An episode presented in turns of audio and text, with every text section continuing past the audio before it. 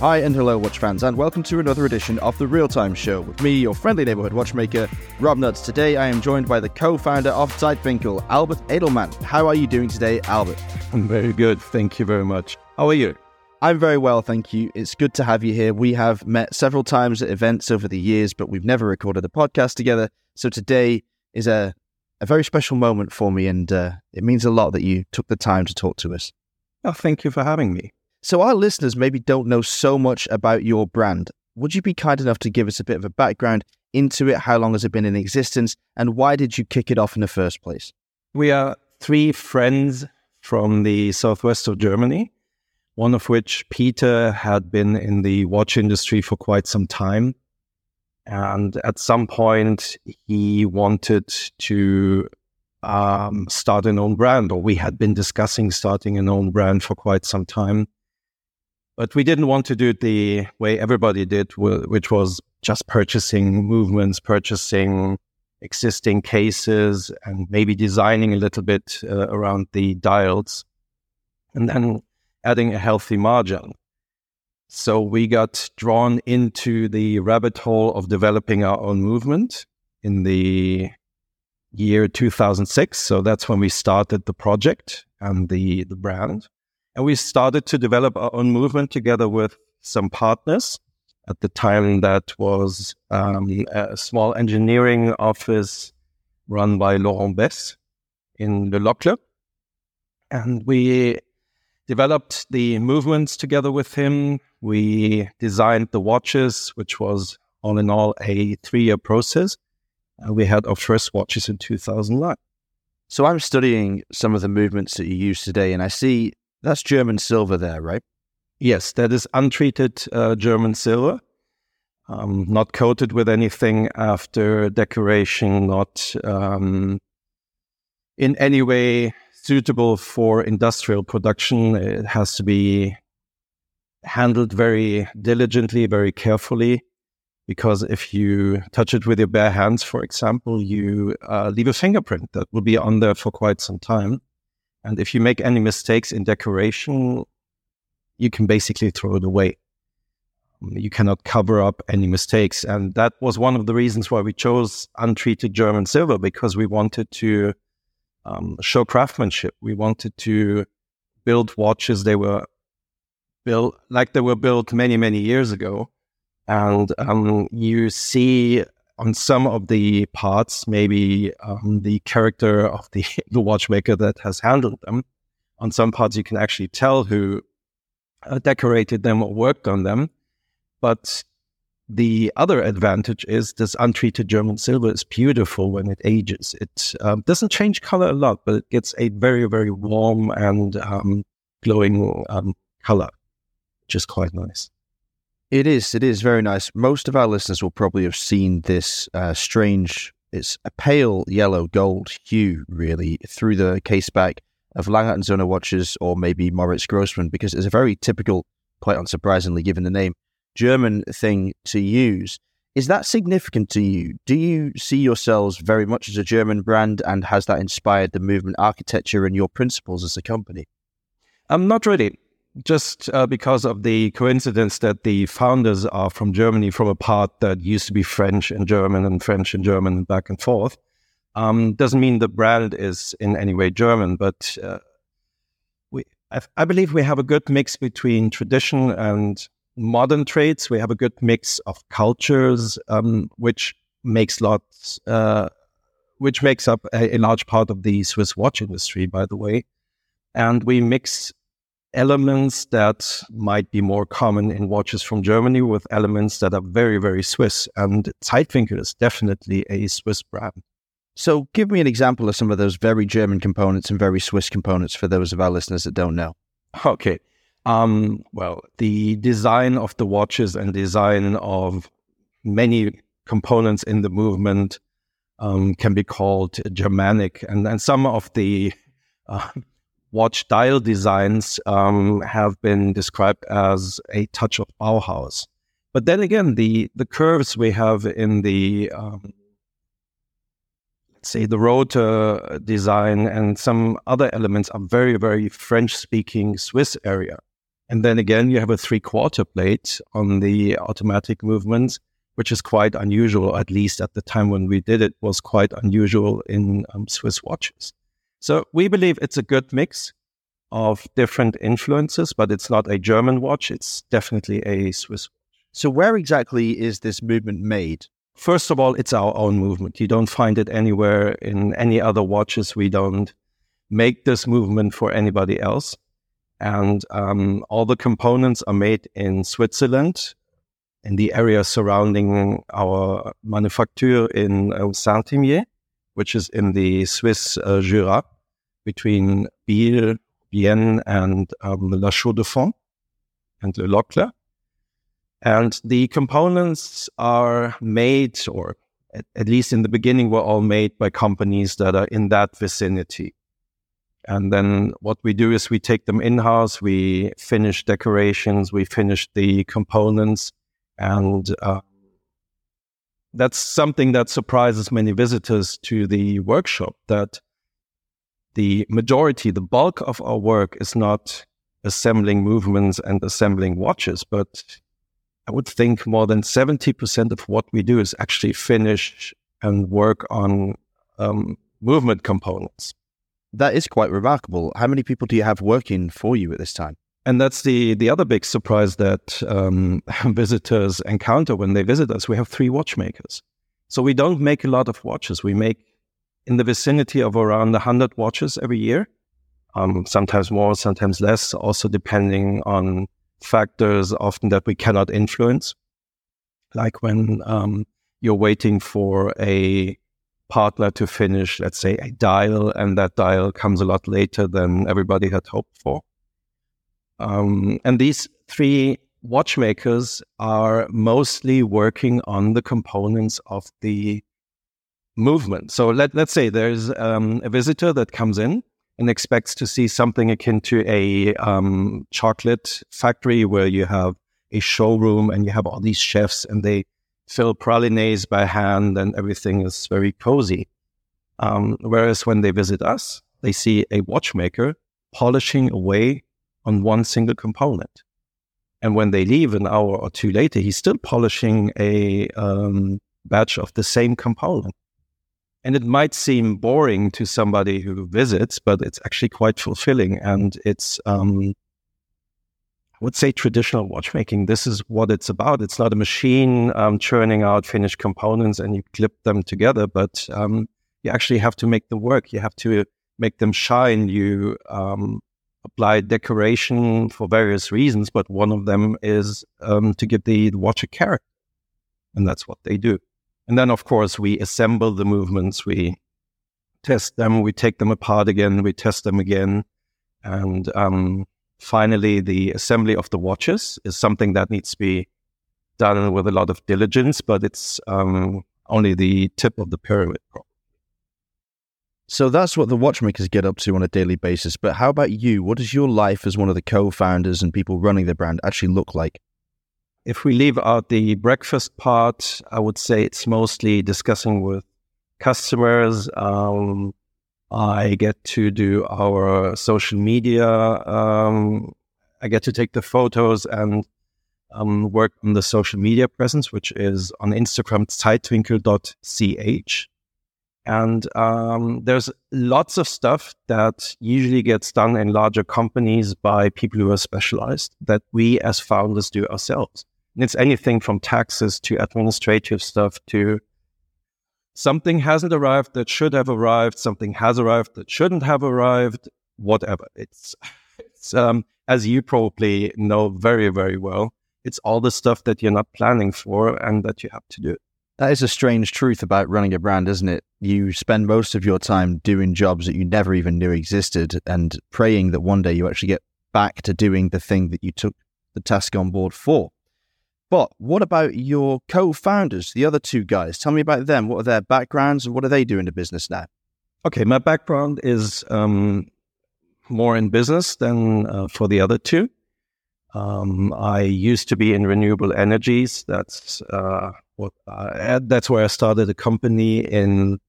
I was twenty, I think. And um, for me, it is quite, it, it's not as frightening maybe as to um, many other people to start something that doesn't work immediately, where you don't um, have action and an immediate automatic reaction, um, such as success.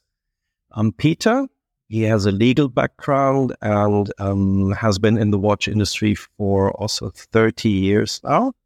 And he is, if, if I had to give him one label at Zeitwinkel, he's the guy who knows the technology, he knows the suppliers, he usually has great ideas how to solve problems where everybody says you need to hire a specialized, very expensive company to solve that.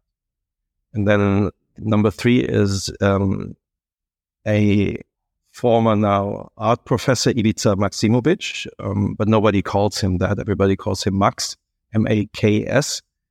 And he used to be a professor for art and um, marketing communication. And he's the one responsible for our in-house typeface for the font we use, uh, which is coincidentally called Zeitwinkel. For all our communication, he um, designed the logo, the brand. Um, he is the one with the crazy ideas in design. And uh, that already hints to the fact that we balance quite well as a as a team.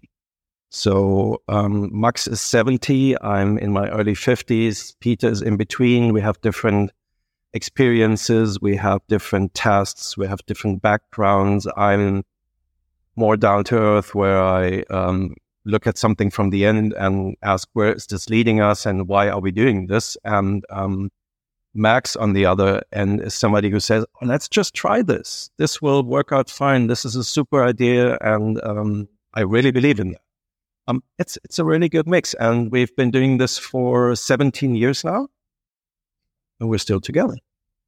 I think that would surprise a lot of people that you've been around for so long because 2006 sounds like, well, it sounds like generations ago in watchmaking. So much has changed. So many new technologies have entered the industry. The industry has been through peaks and troughs. You've navigated your way through a pandemic. I mean, the list goes on and on. But I want to pick up on something that you said there about your long termist vision. When you got into the brand, when you decided to start it with your two buddies, exactly what did you envisage building? What did you want from it, both personally and professionally? Okay, so um, personally, I think I was probably a bit hesitant um, in the beginning because I thought there are so many watches out there and um, where do we fit in? And as we started to discuss what do we want. And this, the watches you see is what we wanted. It's not something where we had a panel of watch enthusiasts and we chose the middle way of what they said. It's what we wanted. And as we discussed that, I was really drawn in to building a very nice watch. And of course, we didn't have knowledge of what was about to happen when we were in the middle of the development of the movements. For example, there was a financial crisis in 2008, which um, killed off a lot of companies in, in the watch industry, including our friends who helped us um, design and um, construct the, the movement. So all of a sudden, we were faced with taking everything in house and finishing the development, the prototypage of the movement in house all of these things were not expected. And I think we grew, we grew a lot uh, along these um, challenges. And uh, I think it is still what, what I envisioned personally. It has come true. So we have built the watches we wanted. We have stuck to our principles. We're not taking any shortcuts whatsoever. We're not hiring an actor to claim or an actress to claim um, they love our watches um, for an absurd amount of money. As a business, I think we, even with the knowledge that we had, and especially Peter had, we underestimated the many small challenges um, you have in terms of building your own movement and um, building watches the way we do. And if you add to that the um, financial crisis in 2008, the um, complete change in the retail landscape that happened. When we started, we um, sold through retailers. We were listed at Tourneau in, in the US and with many other also well-known retailers. But also how the whole landscape of independent watchmaking changed.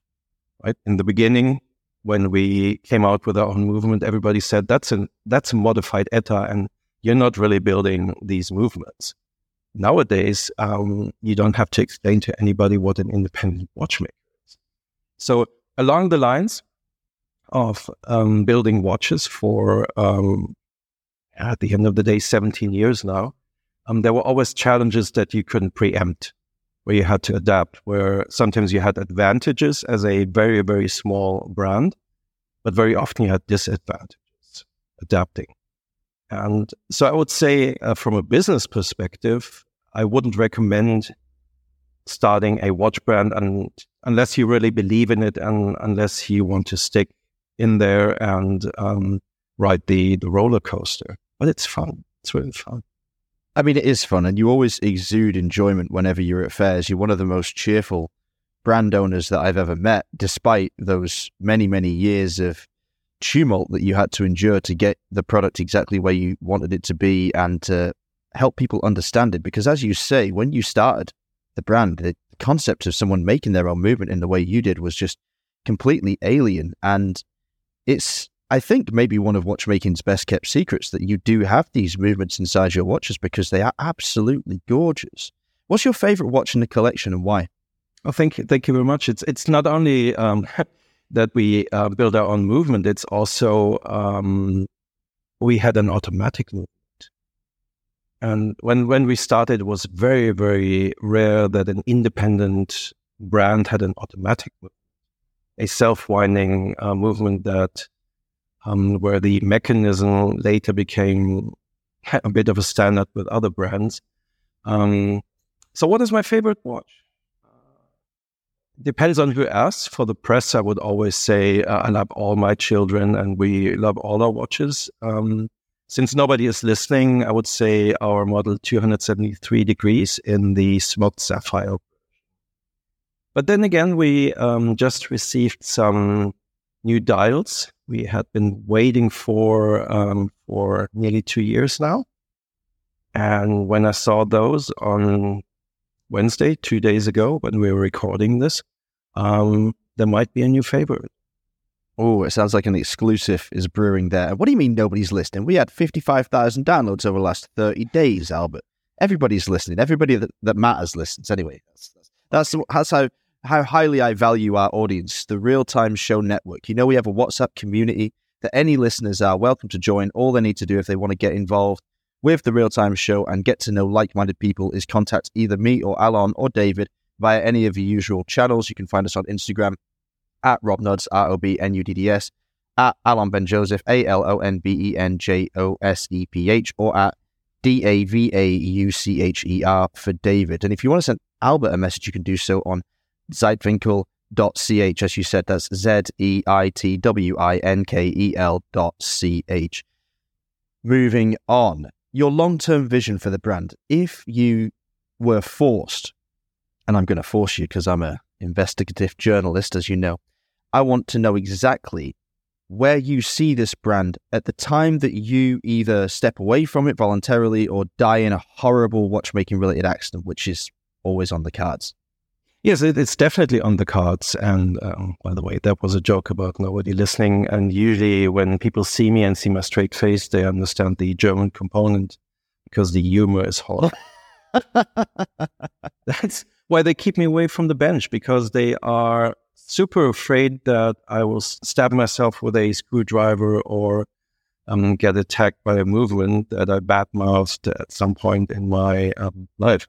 No, um, actually, I don't have a vision for that point in time. I want the brand to be successful, to remain respected, to remain true to its values, to not take shortcuts, to not um, become more marketing than um, content. Um, but do I have a, a, financial goal? Do I have a, a, specific number of watches we want to build? No, it's um, rather a list of small things. And one of the biggest things in these small things is that we need to become much, much better at telling our story. So if I had to pin one thing up there, and that's obviously a very unusual answer, um, we have a ex- we have a lot to tell. We we have very interesting stuff that um, visitors find when they visit us or that watch enthusiasts discover when they look at our watches, but we're not good enough at telling about them. So we're one of those brands that don't need to invent a story, that don't need to spin anything around how this actor discovered a one of our watches somewhere and then um, the watches became famous, whatever. But we're so busy running this company, we're so busy building watches that we will find time tomorrow to do it, but then tomorrow comes. So what what we're doing as as a first step there is we're um, installing a blog on our website with many little stories um, about components, about events, about what we did, about how we make our watches. That is a very interesting point that you've touched upon because I wanted to pick it up myself. I was going to say what is your relationship with the broader mainstream watch media like? Because you've been around for a long time. I've been writing about watches for about half of your existence. And I think in my career, I've written about Zeitwinkel maybe twice. Now, why is that? Do you not reach out to mainstream media as much as you should? Do you find that the conditions around getting coverage these days are not conducive to doing business with those outlets. What's the problem? I'm the problem. Um, no, it's obviously we're not reaching out as professionally as we could and should because of capacity and um, my personal incompetence. That's um, right up there. But if you look at the landscape and you described it quite nicely, um, there are certain mechanisms in that landscape on how the machine is fed, and the machine needs a lot of um, fodder. Uh, it needs to be fed. If you have something new, if you have something fairly exciting to show, um, then the mainstream watch media will write about you because it uh, fills nicely into the gaps of paid content. And there needs to be something that is not paid in um, what you see in the magazines or on the on the websites, but mostly what you see is um, quid pro quo. So um, I pay you a nice first class flight to uh, an Italian island from the US, and I wine and dine you, and I show you something, or I hand you a press release, and um, your part is to put that press release on your website. And we not only cannot afford that as a small watch brand, but we also don't want to do it. And we cannot churn out new models um, twice a year. That's just not what we are about. So I would, I, I fully understand that um, the mainstream watch media has to make money. And apart from the concept of becoming a retailer or doing corporations, which is all fine and good, um, there's very little that uh, they can do outside of uh, paid content because nobody at the end of the day wants to pay for watch content as a consumer. You can get it for free or presumably free. Yeah, it's a very good point, And you're absolutely right that there must, by necessity, be unpaid content in the watch media or it ceases to be media in the truest sense of the word. It just becomes a pro- promotional arm for a commercial partnership, which is less useful, I think, to the community that do need unbiased voices to explain what pieces actually are and why they should pay attention to them. And I appreciate that you can't produce maybe enough show stopping novelties on a yearly basis to actually force the media to cover them. You know, you want to be in a position, a very fortunate position, where the media feels like in order to stay on top of the news and to stay ahead of their competitors, they have to cover those watches. But you seem to put a great deal of effort into attending fairs. I know you as an avid fairgoer, someone that gets out in front of the community directly and builds the audience that way. Do you think that that is an effective strategy for siring long term relationships between the brand and the followers? Or do you feel that you really need to balance that with some more mainstream presence? Absolutely, the, the latter. We need to be more present in the mainstream despite our limited uh, resources. And um, we're working on that. So, all joking aside and all sarcasm aside, um, we just have to pick our um, channels because even if we put all our money into a page three ad in the New York Times, it would just you know be a drop on a very hot stone, and um, very few people would notice. So you have to. It's it's it's um it's basically the sum of many many small steps, and we have customers who purchase a watch, and we ask them, "How did you find this?" And they will say, "I read an article about you." And then I mentioned a list of articles that might have appeared in the last half year. And he said, no, no, no, no. It was about 10 years ago. And I've been looking at your watches since. So it's also extremely difficult to understand what works and what doesn't work. But maybe coming back very briefly to the um, fairs you mentioned, we started off um, doing Baselworld for a few years. And at the time, it was a wild bunch of small independents um, in a tent outside um, the uh, behind the parking garage where Baselworld had put all the um, the the relatives that weren't quite presentable. Um, and but you had companies like Max Büsser and Friends in there. You had Haldimann in there. You had Kudoke in there one year. So all of these have become quite interesting brands. But Baselworld for us changed. And what we do nowadays is very small events or fairly small events um, where we are in direct customer contact, where we um, where they get to talk to the founders, where we can actually show our watches and they can touch them. I believe that is much more interesting if um, somebody is really interested in independent watchmaking to go to um, events like Watch Pro Salon or um, we met in Finland, but there's at at the um, watch show in Helsinki. Uh, we did Oslo this year. We will do Waterford in um, in Ireland. Oh, very nice. Is to Ireland. I was born there. Know, I know. and so that that's actually an event. If if you're really interested in independent watchmaking, do go there. I called it the Davos of um, independent watchmaking because it's it's fairly small, and Waterford is um, not New York City, um, certainly.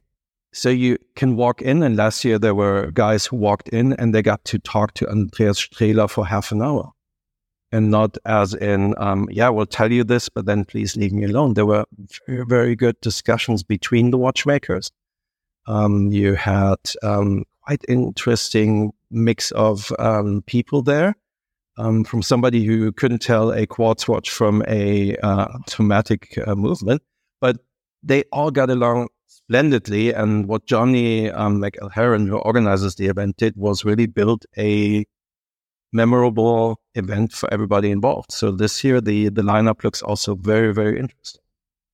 So shout out to Johnny. He's a friend of the show, a lovely man, and a great ambassador for watchmaking in general. I believe he's had a lot to do with the foundation of the Irish Museum of Time, which is also in Waterford. So if you get the chance to visit Waterford for this wonderful event where you'll see a lot of great watchmakers and do make a little bit of extra time during your stay to go to the Irish Museum of Time. It's, uh, I believe it's built in an old church and it looks like it's really excellently appointed and definitely, definitely a smart place to stop by if you have some extra time. Definitely. It's, it's, it's really, really cool. So that's um, just to round this up. It's um, from September 22nd to 24th of this year throughout all of these face to face meetings that you've had with watch fans, have you been able to identify your target demographic? It's difficult because that's, um, as they say in the life of Brian, everybody is an individual except for me. Um, it's, I, if I had to have one common denominator, it would be that watch enthusiasts that have um, an understanding of watchmaking that appreciate craftsmanship and um, also people who don't need something flashy, who don't need a well known brand to define themselves. But other than that, it could be somebody in their 20s who just likes the design and thinks it's super cool what we do. And we have had um, a handful of customers who were between 75 and 80 who had never bought what they considered an expensive watch and who said, hmm, This is really right down my alley. Uh, I think this is what I want. So you talk about trying to widen your presence, shall we say, to grow your presence in the minds of watch fans, but the difficulties of doing that when it comes to paid partnerships with mainstream media outlets. You have pursued collaborations in the past. I remember, I think it was last year, you did one with Chrono Tempus. Am I right? Yes, that's the Model 126 degrees. And it's a very nice watch. So, firstly, I want to know how successful was that project for you? And secondly, I want to know what level of input did Chrono Tempus have in the design? Okay, so we have um, first of all we we sell most of our watches directly to um, watch enthusiasts because we cannot afford the margins, and at least when we took that decision about eight years ago, the um, retail landscape was such that we didn't find enough partners who really understood independent watchmaking, what it is about, and um, how much you have to explain about the watches. So nowadays we sell most of watches direct, but we have a few partners such as the limited edition Pietro in the UK, who really understands and who's um, a great proponent of independent watchmaking, and um, some other partners in Japan, in Bahrain, and also Chrono Tempus, who um, both promote our existing watches, but with whom we sometimes do um, collaborations. And in the case of the Chrono Tempus um, Zeitwinkel 126 degrees, that was super well received. Although, um, as it always goes when you plan something on time, we had significant delays um, to finally get the dials produced. And the input from Chrono Tempus was actually quite um, significant. They designed the dial which is a beautiful um, multi-level dial with untreated German silver in the middle that picks up the um, movement material with our logo that is um, the inverted W of our um, own type font um, as a 3D uh, tapestry in white around that metal and then a black ring. They um, designed the the strap and um, for them, we did something we would not want to do again because we have a 21 millimeter uh, lug width uh, on that watch as opposed to our um, usual 20 millimeters. That is certainly an interesting lug width. The only brand I can think of that has 21 millimeters as standard is Fortis, and they quite cleverly chose 20 millimeter, chose 21 millimeters because it was palatable with all of their watches, no matter the diameter. So they have straps that fit every single watch in the collection. But you've really made a rod for your own back there by having one watch with a 21 millimeter strap. Why did you say yes to that? Um, because we're pushovers. No, I kind of half believe you. no, there's a there's a design logic in it, and um, obviously we we are quite flexible. That is a an advantage of um, being a small brand, but we will only do things that are reasonable, um, unless you force us with money, and um, that are on brand. And there we are quite strict. And um, that for that watch, it was just a logical step that we took. And it was very well received. We will um, bring out, so that was a 42.5 millimeter version and we will um, have the 39 millimeter version of that ready in, um, in fall. And there's um, quite some interest for that. I can imagine, yeah, sub 40 millimeter watches are really taking off right now. So, will it have the same movement in it and will it have the same strap width? Yes, for the movement, definitely. The um, 102 automatic movement, but certainly not the, the same lug width. It will be 18 um, millimeters and it would still look Oh, very nice. I like the way that Chronotempus removed the logo from the center of the dial and used it in a repeating pattern. I like the cleanliness of just the word mark Zeitwinkel. Now, my German is not excellent, but to me, that word looks like it would translate directly as time angle. Is that close to correct? Yes, that is as close to correct as you can get. it, it actually means time angle. And um, that was a, another part of the process when we started the project. So we were maybe too focused on having the movements. And only then did we think about how do we package the movement. So obviously the design of the dials is already somewhat determined by the movement. And that was a lot of work to put putting everything where it should be. But um, at some point, you have to look at the brand name. And um, what was common then and is still common today is you purchase or grab a brand name that has been around for decades or even centuries, and you just um, claim that that is the tradition. So we wanted neither that nor our own names, and we had to have something that is fairly unique, but um, something is memorable, and it's also somewhat of a um, nice contrast to the fact that we are in French speaking Switzerland. It's a very Germanic. Indeed, it is. Does it have like a hidden meaning? Is it like you're approaching time from a different angle, or did you just like the way that it sounded as it rolled off the tongue? Well, it, it is a, a measure for the um, correct time at any given point because, um, you know, we have time zones, but obviously the point in time when it is 12 o'clock somewhere is determined by the angle of the sun.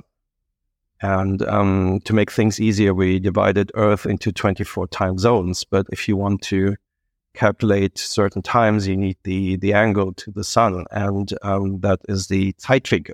So, yes, it has a um, watch or horological meaning, but it's also an, an interesting name you know there aren't just 24 time zones in the world. You know yes, I'm, I'm, I'm fully aware of that. And every time you start designing a GMT watch, that's the point where you just put the pencil aside and say, okay, let's have a drink instead. so I, I think off the top of my head, and I'm sure if I'm wrong, please one of our listeners correct me. I think there's 38 different time zones in total, including 15 and 45 minute offsets around the world, of which there must be 14. Do you ever plan on creating a watch that is able to calculate all of those time angles? And if not, because you mentioned the importance of the complications and how they affect the design of the dial, what other complications do you feel like you might want to bring into Zeitwinkel's catalog going forward? Okay, so we will certainly at some point have a um, second time zone um, for a watch, and we um, are thinking about how we will do that. But we will certainly not build a watch that um, automatically um, shows you the correct time everywhere, because all of these enclaves and exclaves of um, of time zones are just mind-boggling. But what, what we will do next, apart from the new dial versions I told you about, which will bring a lot more color into our lineup, uh, we're working on a second line of watch cases. Because the, the current watch cases with their glass bead blasted um, sides that are um, super sturdy and they're polished um, parts, they are a modern twist on, on a classic dress watch type um, case. And what we're doing is we're picking up that design language and we're um, having a more water uh, with with a uh, higher water uh, case with a higher water resistance that is a little rounder, that is a little sportier, um, where we can do things that are just not that just don't work as good with our um, existing watch cases. So that will likely happen in the first half of next year. So, talking about watch cases, where are they made? Um, the watch cases are actually at the moment made in Germany, in the um, traditional West German watchmaking um, area. Are we talking Pforzheim? Uh, Pforzheim, the, the Pforzheim area. Um, and the reason at the time was that with the lugs that we have that need to be um, treated in the exact same way to get this um, interplay of different surface structures. Nobody in Switzerland was willing to do it, and if so, they um, at the time quoted prohibitive pricing. So um, nowadays we we have in-house machinery where we could make our own cases. Um, we have all kinds of lasers, and we have a CNC and, and all of that. But we always have to pick: do we make it ourselves and use our watchmakers' resources there, or do we externalize it? I'm guessing your movements are made in Switzerland, your cases are made in Pforzheim. It follows that your dial and hands are probably made in Pforzheim as well. Um, no, actually, um, we obviously have different dial partners, but most of our dials are made in Switzerland, and only I think one part was in um, also that area of Germany. But then you have to keep in mind um, we're doing a lot of work on many of these components after we get them in. So it's always a mix between Germany and Switzerland if something is made in, in Germany. But the vast majority of um, anything by, well, some claim weight um, as a measure, um, it's probably rather value, um, is, is done in uh, Switzerland. Some, some of it in within walking distance of um, our atelier. I mean, this is starting to sound like this is a fully European made watch. What about the straps? The straps are, um, well, also different strap types. Um, but the straps are, if I'm not completely mistaken, mostly Italy. Good grief. Okay, so I'm trying to catch you out here. Where on earth is the Asian manufacturing coming in? Do you have any packaging, you know, uh, for shipping? I would assume that there is a certain um, component of Asian manufacturing in the um, in the watch boxes, even though we get them in Switzerland. Um, it would be naive to assume otherwise, but um, that is one of the interesting things about Zeitwinkel. You peel away and you think, okay, the behind the curtain area must appear somewhere right now. It's on the map, um, but it doesn't appear. You just peel away. but that's that's our problem. We we are what we tell we are. Uh, yeah, and yeah, it's hard to get people to believe that. I guess uh, in in the modern landscape, people are very cynical about the origin of components. But that you've given us a clean, straight up answer, totally transparent to where all of the components are made, and quite honestly stated that there may be some Asian component to the packaging. But I was really being facetious there because I don't think anybody cares about where the packaging is made because that's not what lands on your wrist or could end up in the hands of your descendants. And that's a question I have for you before I go back to collaborations and media and whatnot. Do you intend on handing this company down to a second generation, or are you more focused on just building it out as, as far as you can while you're still active in the company yourself? And um, at the beginning of 50, I believe I have another 50 uh, productive years ahead of me. Anything else would be a, a, surprise for me. No, um, I am not a believer in handing or in hoping that the next generation will fulfill my dreams. And that doesn't mean that uh, I have a son, that my son, if he's really inclined um, on doing that, if he's really interested, if he finds that is exactly wants, what he wants to do with his life, how he wants to mess up his future, um, then um, of course you can start discussions there. But if you hope that the next generation will um, put everything aside they want to do and um, just pick up your dreams or uh, continue exactly what you were hoping um, to achieve, um, no, that that doesn't work for me. So, um, as I said before, our perspective is to build watches along the lines of our values in the exact same way that we're doing right now.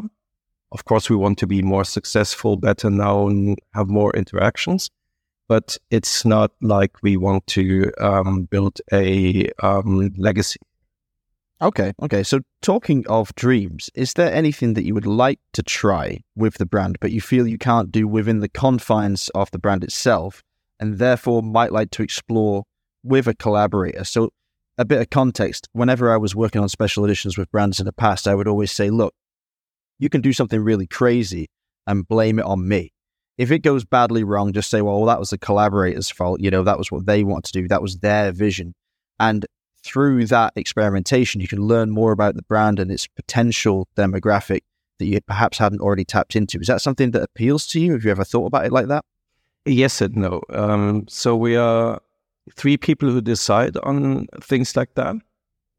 We are also guardians of the brand um, to some extent. So we would never do anything just to have a um, quick marketing effect, like you often see a very complicated or special watch that um, they allegedly did in house that never sees the light of um, or, or, sees the wrist of a customer. Um, but we, we actually do what we want. If we want to build something, we don't need a collaborator to um, to hide behind. However, there is a um, value in having partners who take part of the risk. Because for us, if we build around 100 watches, and let's say we want a very colorful dial or we want something that is um, maybe a little off brand, putting resources aside to, um, say, build 10 watches um, that are in this different way um, is quite a risk.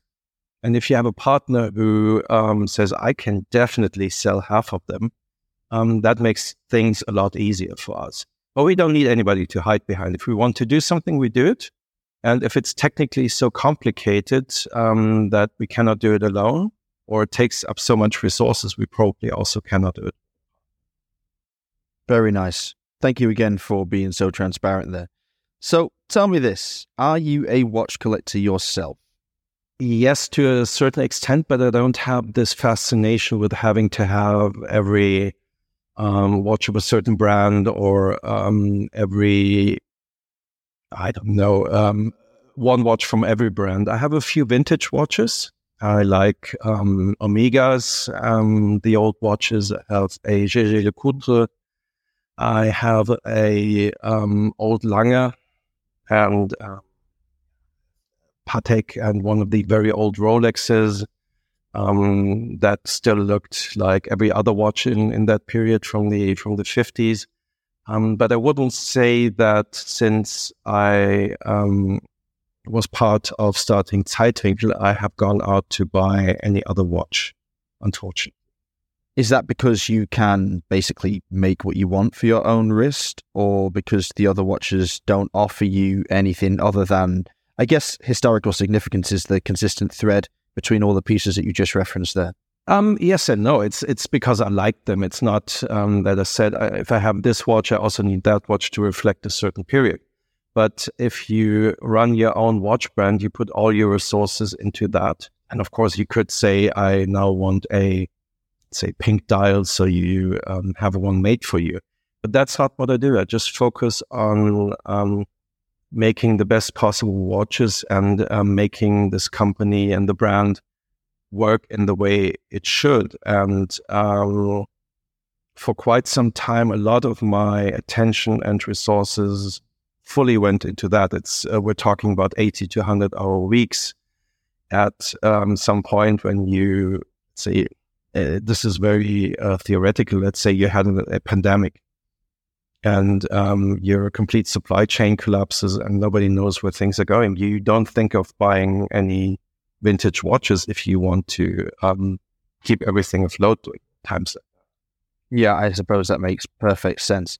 So, looking around the industry now and at the peers that you interact with frequently at events and those that you only get to view from afar, which brands do you like and admire and why? Is it some do you look at it more from a product perspective or a promotion perspective or something else? It's it's a um, 360 degree answer I would have to give there because you have um, so many different aspects that you also just mentioned. So I think the common denominator for brands I really like is um, honesty. However, once that is um, on the table, you look at different things different companies do well. So let's just um, let's say Fears. Um, Nick from Fears, he's an excellent storyteller, and he's somebody who's very very good at um, letting people know what his brand and what he as a watchmaker and brand owner is about. And then you look at people like um, Dave from from Garrick in the UK, Garrick watches. He um, builds excellent watches at a price point um, that is much too low, and he has some very very interesting in-house capabilities um, that are uh, well mostly unparalleled with many other watch brands. But then there are also um, also admire a company like Rolex, which has been able to industrialize a standard quality at a very, very high level. Very nice answer. And thanks for actually naming brands so candidly. So, last question on the subject of other brands and collaborations, because we've talked a lot about both. The recent Only Watch auction collection for 2023 has just been announced. And within Only Watch, we occasionally see brands team up and create something one off for a lucky bidder to buy in support of research into Duchenne muscular dystrophy. The next Only Watch auction is 2025. Do you envisage the possibility ever of collaborating with another brand on a watch, maybe for that auction or for some other purpose? And if so, which brand would you like to bring into Zeitwinkel to create something entirely new? Hey, we obviously we would be prepared to do that um, as long as it's more or less on brand. So um, I think it, it would be difficult because there's a um, relevant set of maybe 20, 25 brands that um, think like us that would work. Um, I think it would be quite difficult for us to do something that doesn't incorporate our movement because that's what we are about. But say I mentioned Garrick. Garrick is a great brand. We could easily imagine doing something with them, and there are quite a few other smaller independents um, would also fit that bill. Um, so it would be a, a smaller independent, and it would have to be something where you see the character of both brands in um, in the outcome watch. Yeah, I think it would be a travesty to get rid of your movement in a collaboration. I think, therefore, you're right in saying focusing on a smaller, more artisanal brand when it comes to the aesthetics might be interesting. Someone like Garrick is a perfect one, or Anordain, for example, for an enamel yeah, dial. You know, that would be a nice team. Okay, well, let's talk more about that off air. yeah, absolutely. And I think um, if you if you look at that, a um, somebody who's specialized on dials and maybe a third company that is specialized on cases and then we all get together and um, it, you don't have to do something just for the purpose of having this done something completely different. But what i would like to do is build something that people actually like where they say oh, this is really an only watch. It's something that i really want to buy because i want the watch not because i want to be seen by i think that there's a lot of potential there. You never know. Maybe those conversations should uh, should start sooner rather than later Albert, thank you very much for your time. It has been a wonderful chat and it's been really great to hear you talk so openly about the brand, the challenges of starting and running a watch company in the modern day. And I look forward to seeing you at another event in the near future. And good luck in Waterford and anyone that wants to go along. Like we say, you will not be disappointed. If you have any questions for Albert and you would like to know more about Zeitwinkel, then please do get in touch with us. You can contact me on Instagram either R O B N U D D S, or Alon at A L O N B E N J O S E P H. And you can contact us via email, either Rob or Alon at therealtime.show or via the contact form on the website, www.therealtime.show. Please like, follow, subscribe, and share the podcast. And if you have time, please leave us a very shiny five star review. We'll be back next week. And until then, stay safe and keep on ticking.